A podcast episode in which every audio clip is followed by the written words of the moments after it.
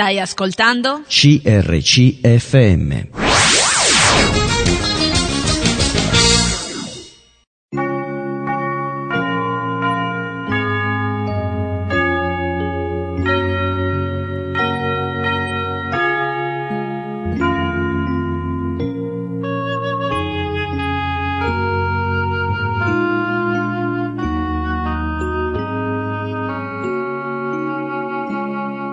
In ogni città, alla domenica, gruppi di credenti si riuniscono per lodare il Signore, condividere le proprie esperienze e ascoltare la sua parola, con espressioni diverse da luogo a luogo.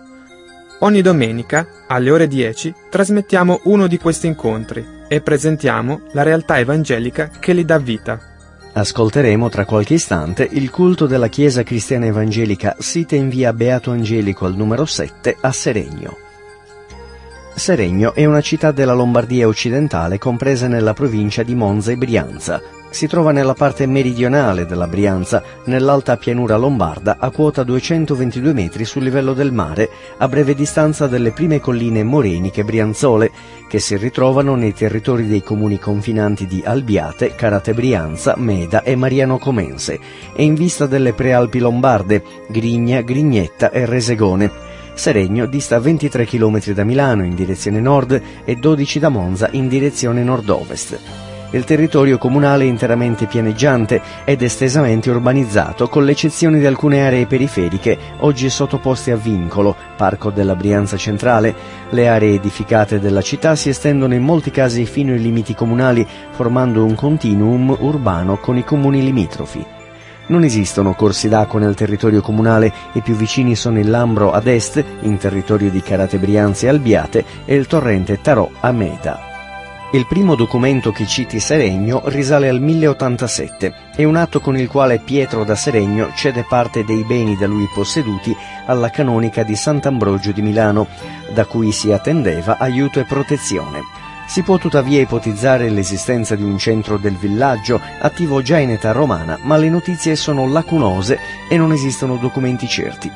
I documenti di questo secolo e del successivo si riferiscono a Seregno con il termine di locus, definendolo così come un insediamento agricolo analogo alla grande maggioranza degli insediamenti della zona. Il locus di Seregno in quel tempo era posto sotto l'influenza religiosa e politica del monastero di San Vittore a Meda. Una cronaca dei primi anni del XIII secolo, precisamente del 12 ottobre 1206, cita Seregno come un borgo, indicando in questo modo un certo sviluppo demografico ed economico dell'insediamento e la formazione di un embrione di ceto imprenditoriale composto da artigiani, mercanti e proprietari terrieri. Seregno conta oggi 43.000 abitanti.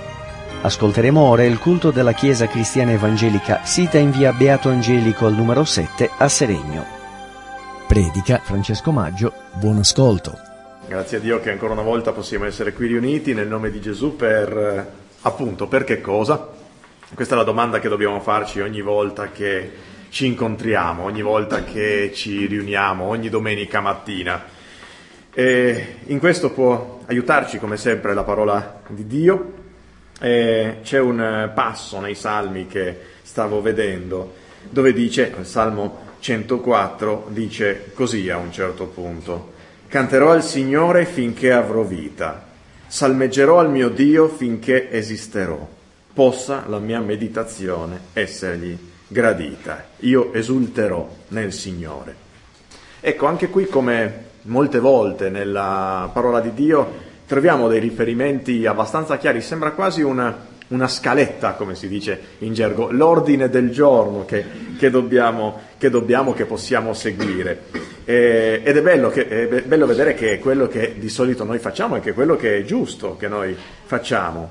Canterò al Signore finché avrò vita. Beh, mi sembra che la prima cosa da fare per lodarlo, per glorificarlo, sia cantare, sia alzare, innalzare la nostra voce. E questo perché? Perché attraverso il canto, come più volte ho detto, noi preghiamo. Attraverso il canto noi proclamiamo, noi diciamo qualcosa che, in cui crediamo, almeno la speranza è che sia qualcosa in cui crediamo. E quindi Canterò il Signore finché avrò vita, salmeggerò al mio Dio finché esisterò. E anche qui il concetto di salmeggiare, che è molto vasto da questo punto di vista, lodare il Signore, eh, gioire nel Signore, adorare il Signore. Ma anche perché no possiamo pensare al concetto di testimoniare la sua gloria. Anche quello è lodare Dio, quando noi testimoniamo, quando noi eh, raccontiamo quello che il Signore ha fatto, gli rendiamo la lode, anche questo, se Dio vorrà, faremo nel suo nome. E poi dice, possa la mia meditazione essergli gradita, ecco, un'altra cosa che faremo, condivideremo tra noi nelle meditazioni, poi ascolteremo la parola del Signore e preghiamo che possa essergli gradita e che possa davvero essere un momento in cui possiamo riconoscere quello che Dio vuole dirci, approfondire quello che Dio vuole dirci, mettere in pratica soprattutto quello che Dio vuole dirci. Non finisce qui, conclude dicendo io esulterò nel... sì però, almeno i fischi no, dai. Va bene i rumori di fondo, ma... Eh, io esulterò nel Signore, esulterò nel Signore, che è quello che siamo chiamati a fare. Questo non significa che tutto va bene, non significa che la nostra vita è tutta una gioia, è tutta una favola, come si dice. No, la nostra vita è quella di chiunque altro, ma abbiamo un vantaggio, abbiamo Dio dalla nostra parte, abbiamo Dio insieme a noi e questo è un aspetto gioioso, fondamentale, che ci arricchisce sicuramente, che arricchisce la nostra vita quotidianamente. E quindi esultiamo nel Signore, esultiamo nel Signore facendo tutto quello che abbiamo detto fino a questo momento, cantando, salmeggiando, condividendo e poi ascoltando la sua parola. Esultiamo, impariamo se non sappiamo farlo a esultare nel Signore e facciamolo insieme questa mattina. Amen.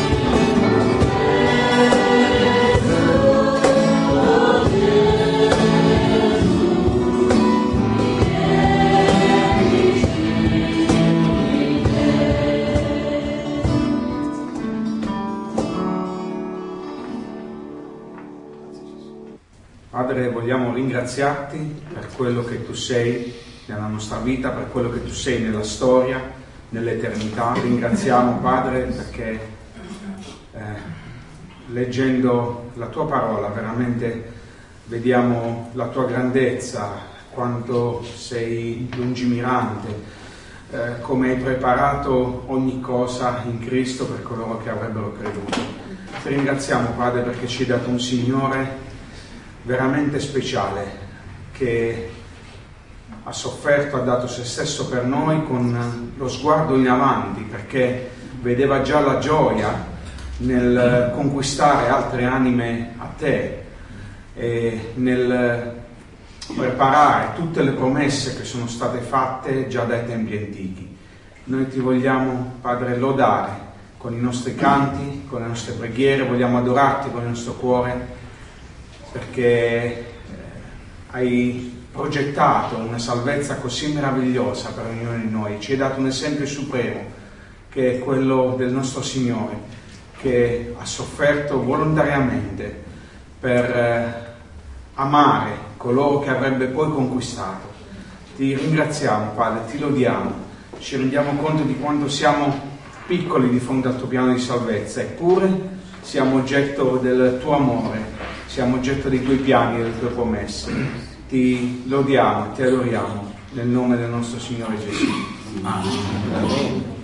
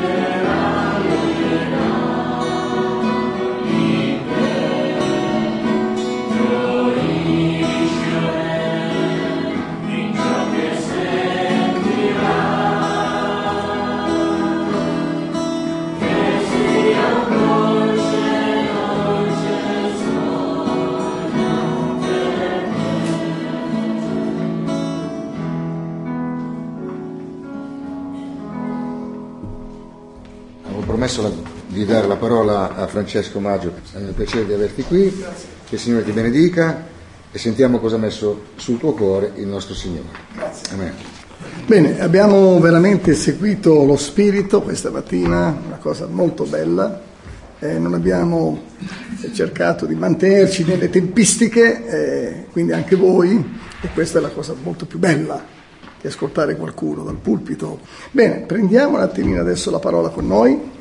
Fisseremo questa mattina lo sguardo un attimino su, sul, sul, libro di Abacuc, ma per fare però una premessa, magari proprio per introdurre il libro eh, di Abacuc, volevo mh, rilevare quello che sono le problematiche che stiamo verificando oggi.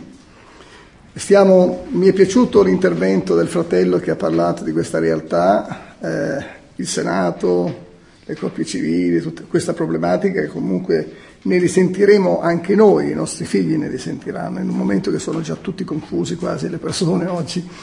Però eh, anche questa della immigrazione di tanti popoli che stanno arrivando qua in Europa e che hanno portato ripercussioni anche non soltanto sul piani politici, ma anche sul piano anche territoriale, ma anche stanno ripercuotendo stiamo vedendo anche delle conversioni di musulmani a Cristo qui a Milano, tramite i profughi.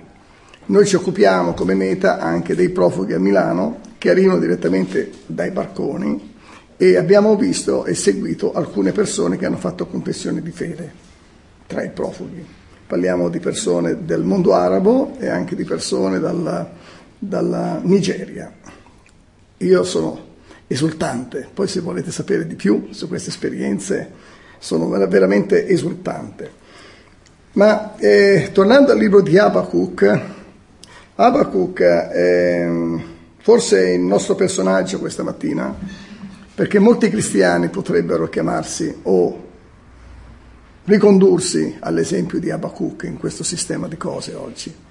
E con la, l'immigrazione islamica si presentano varie problematiche, si sono presentate varie, varie problematiche, anche di, di, carattere anche pratico e concreto, però eh, il cristiano, noi cristiani cosa facciamo con questa eh, normale eh, immigrazione, normale o straordinaria immigrazione? Normalmente eh, noi sappiamo che, che, Dio non si fa sorprendere da, da niente, che ogni cosa è sotto la sua regia anche quando gli uomini noi non ci rendiamo conto. Però certo noi siamo al posto, siamo qui in una società comunque postmodernista, in una società tollerante, in una società che reclama la correttezza eh, il politicamente corretto verso anche le problematiche che sono state prima introdotte e verso le problematiche verso l'Islam, che in un certo senso vogliono cucire la bocca ai cristiani. Sappiamo di cosa stiamo parlando. Quindi è vero che non temiamo nessuno, ma anche sul posto di lavoro o nell'ambiente in cui viviamo, certe affermazioni palesemente eh, audaci, che per noi qui dentro sono normali. Solo Gesù è il Signore ma là fuori può risultare troppo audace. Forse siamo chiamati anche noi a, a una sorta sottile di intimidazione o di condizionamento, giusto? Ci siamo? E quindi dobbiamo vedere un po' anche l'inquisizione anche non soltanto della Chiesa cattolica, l'inquisizione islamica, l'inquisizione politica contro i gay, le coppie di fatto. Siamo circondati da una nuvola di difficoltà abbastanza notevole. E questo ci deve richiamare alla militanza invece che a seguire e a, adeguarci al loro modo di pensare o di non dire o di dire come dire quello che crediamo. Ci siamo, non so che sto parlando a credenti profondamente, con un'esperienza profonda del Signore, quindi non andiamo nei particolari. E direi che nella, nella, nel libro di Abacuc abbiamo qualcosa che ci fa riflettere questa mattina. E prendiamo per esempio, eh, cominciamo dal primo capitolo, cercherò di essere molto concreto questa mattina perché voglio essere breve. Quindi prendiamo la Bibbia, l'avete? E io ho la versione della nuova riveduta, della nuova Diodati, il titolo è La prima rimostranza di Abacuc. Quelle cose che ho appena accennato poco, poco fa, le rimostranze, abbiamo delle rimostranze noi. Se potessimo, le manifestazioni pubbliche vanno fino a un certo punto, sono le nostre rimostranze comunque, no? Però Abacuc ha una rimostranza, ha una rimostranza.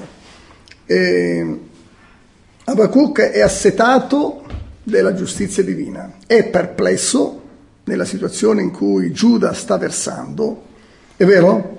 Giuda sta versando in una situazione di, di generale apostasia, se, vedete, se, voi guardate a casa poi con calma, in una situazione di generale apostasia Abacuc ci sta proprio male. Noi, in una situazione come Giuda, siamo in Europa, eh, possiamo riconoscere che oggi eh, come duemila anni fa del resto, Cristo è scomodo per moltissimi in Europa. Cristo rappresenta una minaccia per molte istituzioni politiche, sociali, non credenti comunque, risulta una minaccia e anche il, il, il cristiano rappresenta simbolicamente una rappresentanza del discepolato di, di Cristo, come vorremmo discepolare l'Europa secondo Cristo. Quindi Cristo è scomodo per moltissimi, un Occidente dalle radici antiche giudaico-cristiane, dove ora la cultura del credere in nulla deve essere il vanto per l'uomo moderno, vero? Il credere in nulla è il vanto dell'uomo moderno in Europa.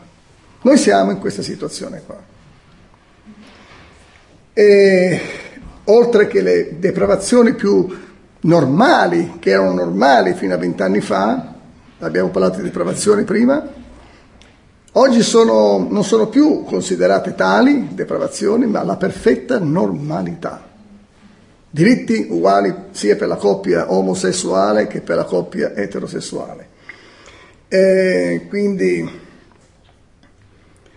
anzi, queste tendenze sono considerate moderne e noi siamo considerati personaggi da, una, da un pensiero ormai obsoleto che non dovrebbe nemmeno emergere più. Ecco, per quello detto prima, ci vorrebbero cucire la bocca. Allora, qua riprendiamo Abacuc, capitolo 1, versetto 2.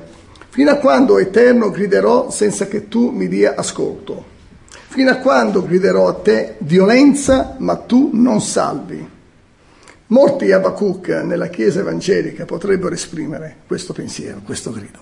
Io sì, io l'ho espresso e lo esprimo sempre, però mi dà la determinazione allora di accettare una sfida e non di ripiegare e di quindi andare nella caverna della depressione o del fuggi-fuggi generale. Però è normale se tu ti sei qualche volta lamentato con Dio perché la situazione versa in questa situazione. È perfettamente comprensibile. Dio non ha mai rimproverato Abacuc per le sue rimostranze. E poi perché mi fai vedere l'iniquità e mi fai guardare la perversità? E davanti a me stanno rapina e violenza, c'è contesa e cresce la discordia. I popoli, quelli che stanno migrando, non si accontentano soltanto dello status di migranti, ma come i fatti di Colonia e altri fatti in Europa fanno vedere che moltissime di queste persone sono accolte qui da noi, ma noi ci dobbiamo porre anche la, il pensiero, anche quante migliaia di queste persone che arrivano eh, vogliono mantenere e vogliono imporre quel pensiero, quel modo islamico di portare in Europa e di imporlo. Quante di queste persone?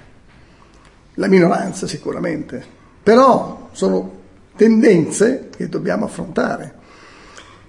Perciò la legge non ha forza e la giustizia non riesce ad affermarsi. Infatti c'è l'islamicamente corretto, no?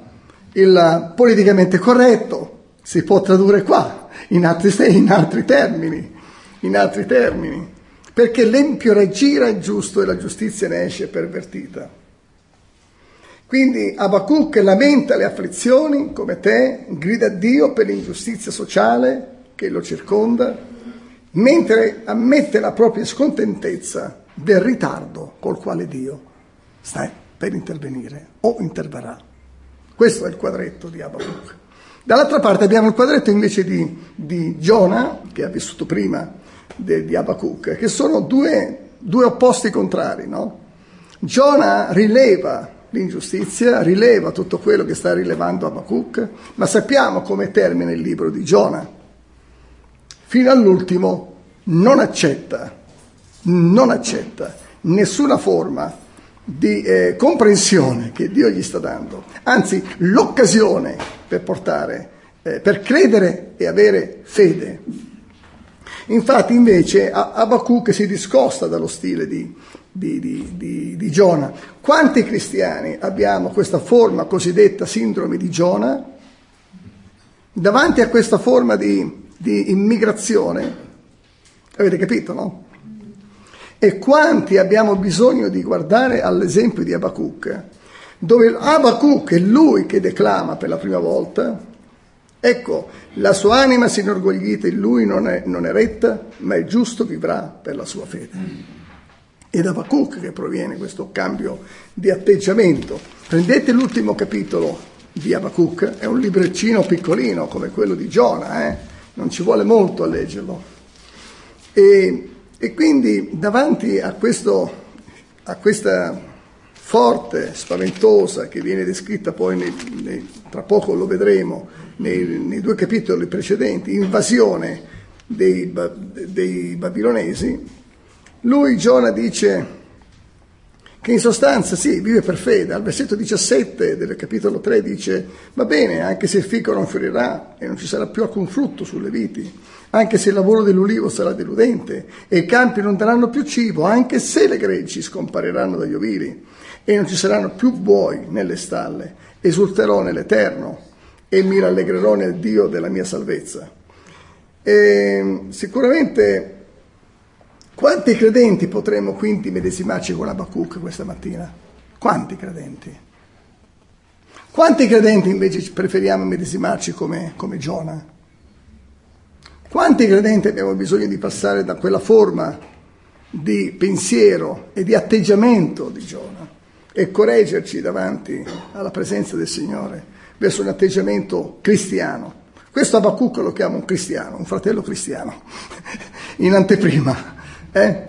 Perché in sostanza lui sta, sa, al, al versetto 5 eh, dice, il Signore risponde ad Abacuc al versetto 5 del capitolo 1, dice guardate fra le nazioni e osservate, siate stupefatti e sbalorditi, perché io compirò ai vostri giorni un'opera che voi non credereste, anche se ve la raccontassero non ce la raccontano, la guardiamo sui giornali, lo leggiamo sui giornali, lo guardiamo alla televisione, lo vediamo sui social, lo vediamo dappertutto.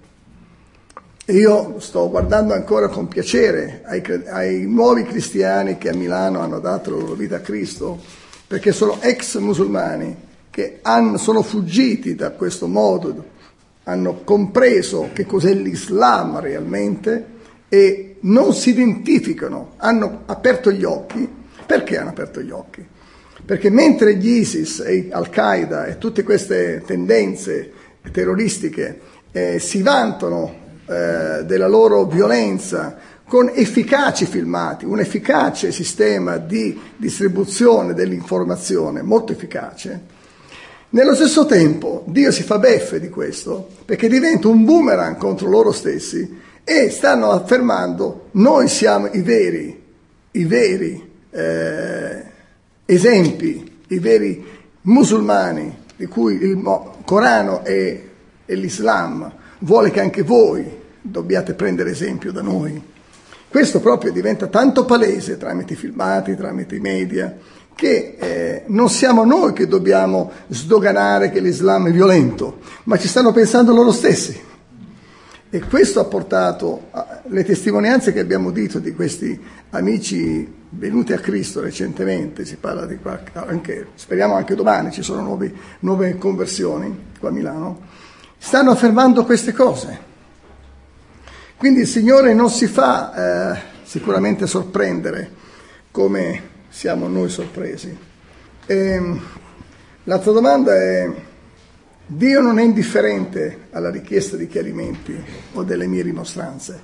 La mia pazienza è stata largamente testata in questi anni e soprattutto negli ultimi due anni, dalle cose che abbiamo letto sui giornali, dal terrorismo islamico, dai fatti di Colonia. I fatti di Colonia mi hanno disgustato tantissimo e la mia pazienza è stata veramente testata. E quando la mia pazienza viene testata, significa in sostanza che io posso cominciare a odiare questi comportamenti al punto che vado a destabilizzare anche la chiamata che Dio mi ha rivolto. Avete capito? Avete capito? Non sto parlando quindi da un punto di vista accademico stamattina, poi non sono un accademico, sono più pratico, sono un evangelista, sono della strada io sono cresciuto sulla strada.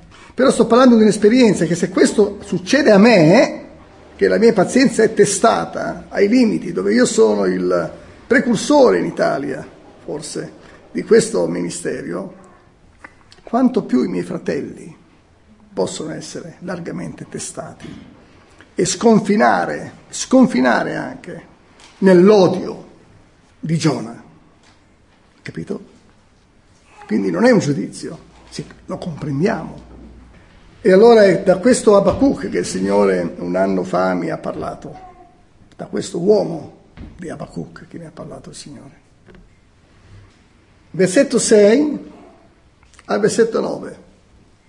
Se volete, se volete, ma soltanto se volete, se volete sostituire alla parola Caldei, al popolo dei Caldei, qualcosa di, che ha affinità con l'Islam o con un movimento terroristico, siete liberi di farlo. Poiché ecco, io susciterò i Caldei, i, i Caldei erano dei terroristi sostanzialmente, quella nazione feroce e impetuosa che percorre la terra nella sua ampiezza per impadronirsi di abitazioni non sue. Essa è terribile e spaventevole, il suo giudizio e la sua dignità procedono da lei stessa. Non, non è eh, una novità che questi terroristi islamici credono di eh, portare il giudizio nel nome loro, del loro Dio, no? Di questo Allah. No? I suoi cavalli sono più veloci dei leopardi. Oggi potremmo sostituire cavalli con altri termini eh, attuali. Più feroci dei lupi della sera. I suoi destrieri si spargono ovunque. Abbiamo i foreign fighters, per dire quelli di casa nostra. I suoi destrieri vengono da lontano, infatti lo vediamo. Volano come l'aquila che piomba sulla preda per divorare e vengono tutti per fare violenza, le loro facce sono protese in avanti e ammassano prigionieri come la sabbia. Quindi quando Dio qui sta parlando, parla in, al plurale, dice siate stupiti, con una serie di imperativi al plurale. È riferito anche nei nostri tempi, anche a noi. Siate stupiti, riflettete. Quindi se ci siamo agganciati metaforicamente, se ci siamo agganciati metaforicamente tra caldei con i terroristi islamici, o col pensiero, perché l'Islam non è una religione, fratelli e sorelle. Molti pensano e comprendono che l'Islam è una tra le tante religioni. L'Islam non è in primis una religione, l'ho sempre detto questo, eh, prima che accadessero i fatti, da tantissimi anni. Ci sono le mie interviste di vent'anni fa su internet, dico le stesse cose vent'anni fa. L'Islam non è una religione in primis, è un'ideologia. Un'ideologia eh, mascherata da termini religiosi in una forma di religione che adempie e quindi sigla tutta la rivelazione precedente. Ma è una ideologia. L'ideologia si riferisce se ci riferis, riferissimo all'ideologia di Hitler, all'ideologia della mafia, all'ideologia di Mao. Ci sono varie ideologie, ma sono ideologie. Ma l'Islam è un'ideologia tra le più pericolose, tra quelle che difficilmente verranno estinte sulla terra, tranne quando tornerà Cristo. L'Islam è un'ideologia tra le più potenti che siano mai apparse sulla terra. Questo è il mio pensiero, la mia convinzione, ma di molti altri, prima di me e dopo di me forse anche. Quindi noi vogliamo questa mattina riflettere, riflettere sulla nostra...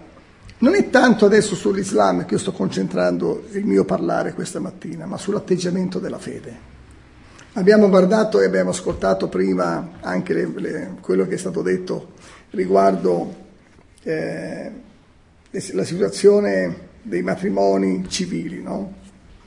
Queste sono cose che ci testano tantissimo, perché toccano anche la sfera della nostra educazione che stiamo dando ai nostri figli, perché indirettamente comunque il mondo influisce contro l'educazione che noi stiamo dando ai nostri figli. Io ho tre figli, posso parlare per figli.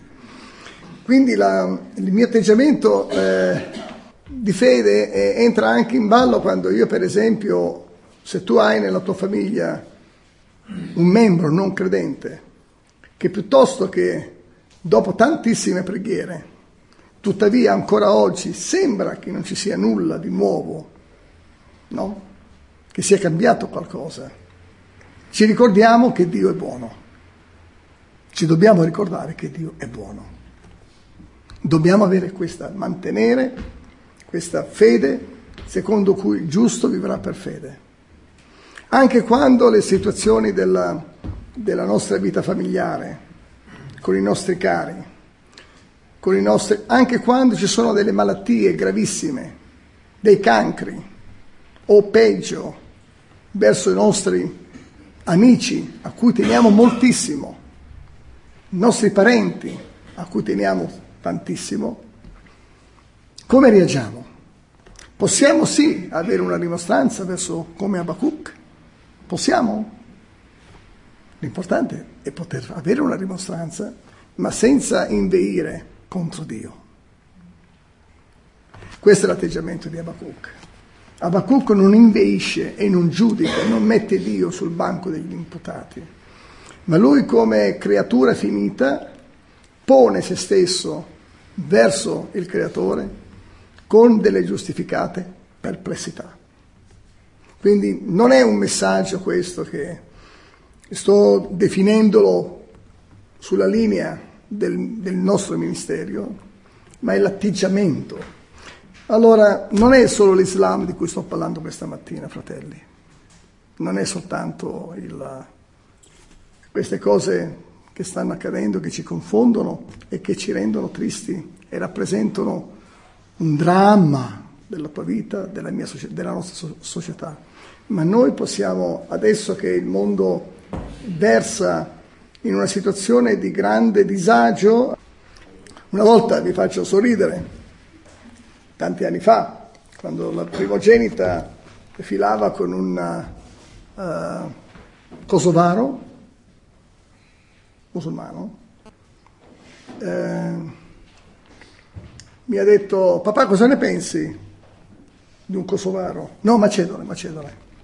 Oh, ho detto io, mi porto un musulmano a casa questo qua, dico, faccio, ah, e pane per i miei denti, portalo qua che gli parlo di Gesù tutti i giorni. Non ho fatto vedere che ero scandalizzato, mi faceva paura, sì, ma ho reagito in un altro modo. E dice, vuoi scherzare? Ma no, ma sai che cosa fa tuo papà, no? Mm, mm, mm, mm. Poi faccio, sai, non ti... Però devi anche pensare una cosa, che sono più contento che mi porti a casa un musulmano che un, che un italiano blasfemo dalla mattina alla sera che ogni tre parole bestemmia. Meglio un musulmano che uno che bestemmia altercalando, intercalando ogni tre parole con una bestemmia. Però devi stare anche attento a un'altra cosa, che loro adottano metodi un pochettino obsoleti con la gelosia, ho spiegato come si esprime la gelosia in, certi, in certe parti del mondo islamico. Ha fatto la sua faccia, l'ha mollato.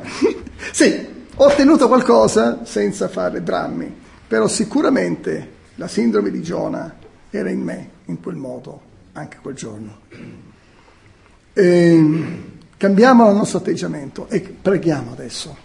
Possiamo pregare. Se possiamo, se abbiamo ravvisato in noi eh, in certe situazioni con i nostri colleghi, con i nostri più stretti parenti, eh, non credenti, eh, con diverse situazioni ognuno interroghi se stesso adesso. E c'è una predisposizione di animo dal profondo dell'animo che non riusciamo a combattere e avere quella testimonianza così motivata dallo Spirito Santo che allora quella è soltanto che ci fa vincere queste resistenze umane, possiamo pregare adesso. Signore Gesù, io ti, ti rendo grazie per eh, avere fino ad oggi nella mia vita, Signore, eh, mantenuto il tuo amore, avere, hai continuato ad avere, malgrado tutto, fiducia in me e riconosco, Signore, che alla lunga, se dimoriamo in te e lasciamo che tu dimori in noi, possiamo raccontare queste vittorie dopo tanti anni di lotte e di contraddizioni come cristiani. Signore Gesù, voglio, vogliamo ritornare a riguardare alle nostre radici di cristiani realmente genuini, Signore. vogliamo riguardare questa mattina, ognuno se stesso o se stessa, quando queste radici cristiane vengono minate, vengono attaccate e la carne prevale piuttosto forte in noi stessi. Abbiamo guardato velocissimamente a un esempio generico di, di Giona, da un esempio come tu vorresti che noi ave, dovremmo cercare di raggiungere con la, la grazia e lo Spirito Santo in noi del vivere per fede. Il giusto vivrà per fede. Signore, tu sei buono, anche se la macchina non parte più in mezzo alla pioggia, tu sei buono. Anche se i frutti che noi vorremmo e desideriamo, Signore, dalle nostre preghiere non diventano tali come vorremmo, tu sei buono. Anche quando la nostra visuale vorrebbe vedere come tu debba rispondere alle nostre preghiere e non, e dimenticandoci che i tuoi pensieri, Signore, sono al di sopra dei nostri pensieri, tu sei buono. Benedici questa ognuno di noi qua questa mattina verso la conquista delle cime più alte della speranza e della fede in te. Nel nome di Gesù. Amen.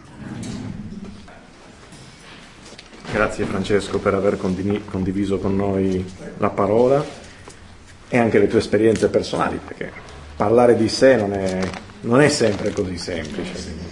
Grazie. Stavo, volevo concludere con un versetto che eh, adatto appunto a, a, chiudere ed è la chiusa anche di questo messaggio. Abbiamo visto il confronto tra Giona da un lato, Abacuc o Abacuc come preferisci dall'altro e abbiamo ben capito da che parte dobbiamo schierarci. E, e, non sempre è facile, abbiamo visto, perché è un percorso continuo, e ci sono delle opposizioni come in, ogni, come in, ogni, percorso, il percorso non è mai semplice e giustamente Francesco leggeva quel famoso passo dove dice infatti il fico non fiorirà, non ci sarà più frutto nelle vigne, il prodotto dell'ulivo verrà meno, i campi non daranno più cibo, le greggi verranno a mancare negli ovili e non ci saranno più buoi nelle stalle, ma io mi rallegrerò nel Signore, esulterò nel Dio della mia salvezza. Vero? E poi il versetto subito dopo ci dà un ulteriore incoraggiamento, che è l'incoraggiamento con cui voglio chiudere oggi. Dio, il Signore, è la mia forza e penso che sia importante ricordarci anche nei momenti più difficili della nostra vita, di fronte alle opposizioni nostre interiori, ma anche esteriori, oggettive e soggettive, che Dio, il Signore, è la mia forza e che sia questa la parola che ci incoraggia questa settimana che viene, ma anche per tutto il resto della nostra vita. Dio vi benedica. Avete ascoltato il culto della Chiesa Cristiana Evangelica sita in via Beato Angelico al numero 7 a Seregno.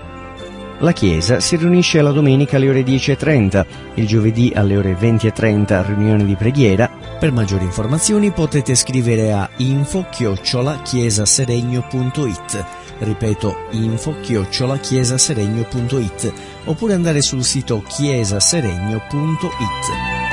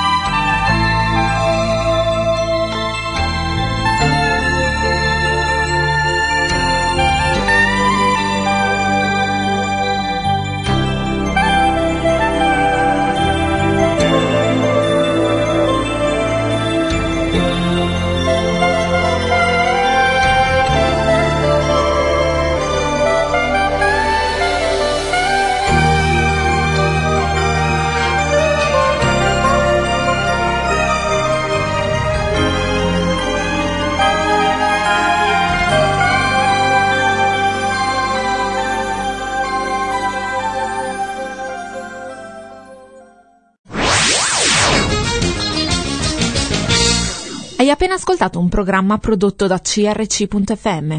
Se hai apprezzato quello che hai ascoltato, considera di sostenere il tuo programma preferito. Visita il sito www.crc.fm e ricorda, il tuo sostegno è prezioso.